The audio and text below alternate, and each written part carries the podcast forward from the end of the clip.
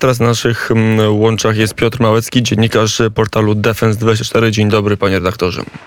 Dzień dobry, panie redaktorze, witam serdecznie. Kolejny szósty dzień wojny nam upływa. Za chwilę będzie tydzień. Y, konflikt, który bardzo szybko zmienia swoje oblicze. Miała być szybka akcja, y, wjechanie do Kijowa, zmiana rządu i ogłoszenie zmian. Y, tymczasem szósty dzień i zdaje się, że Rosjanie nie zrealizowali żadnego z kluczowych celów. Chyba udało im się zająć, mówię chyba, bo są sprzeczne informacje i podobno cały czas w Chersoniu walki trwają. To byłoby jedyne miasto, obwodowe, które mm, zdobyliby Rosjanie. Mm, jaki ten konflikt w tej ma obraz, jak może on dalej ewoluować? No, my do końca nie wiemy, jakie od początku my się domyślamy na dzień dzisiejszy, jakie Rosjanie sobie postawili cele, tak? One są no prawdopodobnie takie, jak pan redaktor e, powiedział. Na pewno Rosjanie są e, bardzo mocno zaskoczeni, zaskoczeni i postawą samej Ukrainy, która nie przelękła się ich potęgi, w cudzysłowie potęgi, ani tym bardziej władz politycznych z prezydentem Żeleńskim na czele, który stał się narodowym bohaterem nie tylko Ukrainy, ale całego wolnego świata. My sobie musimy też, e, też zdawać sprawę, że e, w ciągu tych pierwszych sześciu dni wojny no, prysł mit wielkiej rosyjskiej niezwyciężonej armii. Z wojskowego punktu widzenia ich cała ta operacja jest no, klęską, to trzeba sobie na to, szczerze odpowiedzieć, chociaż zdobywają kolejne tereny, to jednak musimy wziąć pod uwagę o ich przeważającej sile i długości granicy, którą muszą strzec dużo, dużo mniejsze i słabiej uzbrojone siły ukraińskie. E, I no, to, są, to są wszystko bardzo ciężkie, bardzo ciężkie uwarunkowania, wynikające też chociażby z geografii. Ukraina e, na wschodzie i na południu jest pozbawiona w zasadzie na przykład lasów, tak, na które Y, które, które zawsze dają dobre schronienie dla, dla obrońców.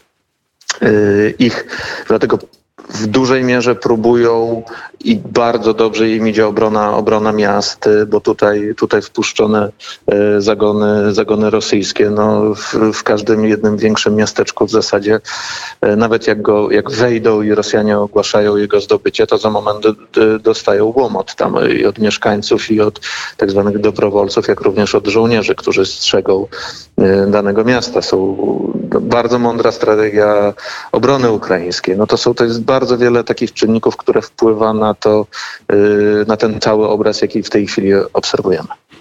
Na ile jest tak, że jesteście Państwo w redakcji zaskoczeni stanem wojsk rosyjskich? Za chwilę będzie tydzień tej operacji. Czas podsumować już w czysto militarnym aspekcie, jak sobie radzi państwo uznawane do tej pory wedle y, niektórych, nawet większości chyba rankingów za drugą najsilniejszą armię świata. Jak to się weryfikuje w praktyce? No, więc to jest, to jest ten problem rankingów, tak? To jest problem rankingów, to jest problem e, patrzenia na bezpieczeństwo tylko i wyłącznie poprzez pryzmat wydawanych pieniędzy. E, nie można na to w ten sposób patrzeć, czego ta wojna pokazuje. No my w redakcji na co dzień zajmujemy się e, bezpieczeństwem, analizujemy stany poszczególnych armii i, je szczegółowo opisujemy. Natomiast myślę, że my podobnie jak i zdecydowana większość analityków, jesteśmy zaskoczeni licznymi słabościami e, armii rosyjskiej.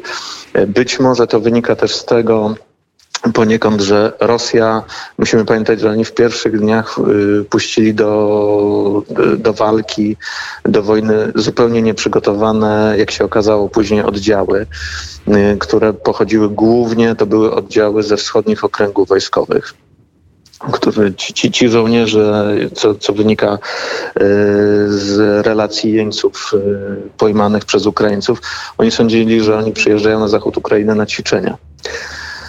E, no i widzimy te, tych chłopców często, bo to są dziewiętnastolatkowie, którzy nie mają pojęcia o, o wojnie zostali wrzuceni w wir nie, nie, ciężkiej machiny wojennej niczym mięso, mięso armatnie. Natomiast widzimy też, i oni mogą sobie nie radzić, ale nie radzi sobie też Rosja na wielu innych polach, gdzie uchodziła za mocarstwo, chociażby walki radioelektronicznej. Mamy szósty dzień, Rosja wrzuciła siły Y, dodatkowe już z zachodnich okręgów wojskowych, często doborowe, y, doborowe jednostki z doborowych dywizji. Natomiast y, no, cały czas widzimy te problemy. Oni drony bezzałogowce, czy, czy to tureckie Bayraktary, czy, czy, czy polskie drony, które Ukraina kupiła, operują tam i działają i nie są zakłócone to, to jest dosyć zaskakujące. No właśnie, bo e, Rosja pierwszego dnia ogłosiła, że zneutralizowała obronę e, powietrzną Ukrainy, że dominuje e, w przestrzeni powietrznej. Mija powoli szósty dzień tej inwazji. Dalej Ukraina w powietrzu się broni nie tylko dronami, ale też samolotami. Ich jest już bardzo mało, ale jeszcze operują. Tak, tak, tak, tak. Y, no, jakby jedna i druga strona musimy sobie zdawać sprawę, że używa y, dużej, dużej propagandy, natomiast y, obrona przeciwlotnicza jest, czy powinna być złożona z tak zwana wielowarstwowa, tak? Wydawało się Ros, siłom rosyjskim wydawało się, że zniszczyli yy, obronę na tym, yy, obronę przeciwlotniczą, przeciwrakietową, niszcząc yy, kilka czy kilkanaście wyrzutni i niszcząc kilka samolotów. Można było obejrzeć nawet na jednym z lotnisk na południu południowej Ukrainy, gdzie stoją zniszczone, zniszczone MiGi-29. No i sądzili, że, że to już będzie koniec, że, że Rosja, że Ukraina przepraszam, już sobie, sobie odpuści. Okazuje się, że nie do końca, ponieważ yy, nie wszystkie wyrzutnie zostały zniszczone. Te, które przetrwały, nadal, nadal operują. Samoloty ukraińskie, yy, okazuje się, że zniszczenie lotnisk przez Rosję atakami rakietowymi w pierwszych 48 godzinach nie do końca się sprawdziło, ponieważ Ukraina wykorzystuje drogi, tak zwane dole, czyli drogowe odcinki lotnicze, na których samoloty mogą lądować. Y, no i trzeci element niezwykle istotny, bardzo trudny do zniszczenia, w zasadzie można powiedzieć, że, y, że w skali masy niemożliwy, czyli obrona przeciwlotnicza krótkiego zasięgu, między innymi y, oparta o, o polską pomoc, wyrzutnie Piorun przeciwlotnicze, czy też amerykańskie Stingery. Natomiast no tutaj wszelkie Stingerów dostali, dostali więcej, natomiast jeśli chodzi o, o jakość e, samych, e, samych wyrzutni przeciwlotniczych, to nasze pioruny przewyższają te Stingery i musimy o tym pamiętać, biorąc też pod uwagę, jak my powinniśmy się zabezpieczać. No właśnie, dla naszej armii, jakie to są wnioski, wszyscy już e, mówią wprost chyba już nie ma ani polityka, ani generała, chyba nawet generał Różański już zmienił zdanie, że jednak wojska obrony terytorialnej były Polsce potrzebne. No, tutaj wszyscy, myślę, w tej chwili wyciągają, y, wyciągają odpowiednie wnioski albo powinni, powinni wyciągać. Wojska Obrony Terytorialnej są w Polsce, uważam, bardzo potrzebne i myśmy tutaj jako redakcja no, mamy wolność słowa, natomiast nie było żadnego u nas y, redaktora czy też y, współpracujących z nami ekspertów, którzy byliby przeciwni.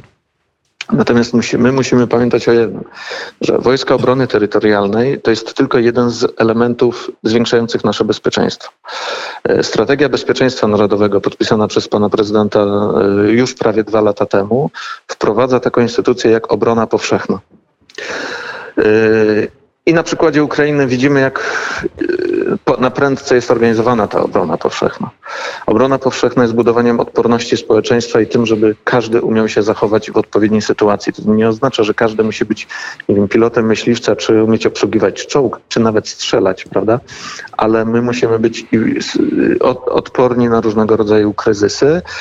Musimy mieć jak największą liczbę ludzi przeszkolonych z zakresu posługiwania się e, bronią, e, czy to e, bronią krótką, bronią długą, czy właśnie tak zwanymi manpacami, czyli ręcznymi wyrzutniami do tego, żebyśmy mogli wszyscy czuć się, czuć się bezpiecznie.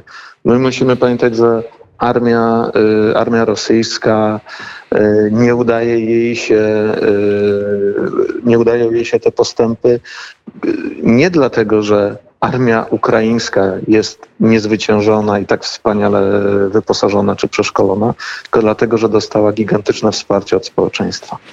I że jest zmotywowana na to wpływa. I ma morale, to ostatni element do tego morale. Nie wiem, ile mamy informacji, jakie są zweryfikowane, ale już widzimy zdjęcia chyba całych grup. No, To będzie w zasadzie drużyna, jeśli chodzi o, o piechotę całych drużyn, które się poddają. Dochodziły informacje z Krymu, że są oddziały, które nie chcą jechać na wojnę, które się w zasadzie buntują. Na ile widzimy, że ta armia rosyjska jest nie tylko źle dowodzona, źle uzbrojona w dużej części mm, i ma słaby sprzęt, ale że też jest na tyle zdemotywowana i ma tak złe morale, że walczyć po prostu nie chce. No myślę, że y, na ile, ile, na ile ona jest zdemoralizowana, czy też y, zniechęcona tą, tą całą sytuacją, tego my do końca nie wiemy. Tak, tak jak powiedziałem na początku, no pierwsze rzuty to były, to były jednostki z Dalekiego Wschodu. Y, W tej chwili oni są wspomagani przez już y, doborowe, doborowe dywizje z zachodniego okręgu wojskowego i południowego okręgu wojskowego.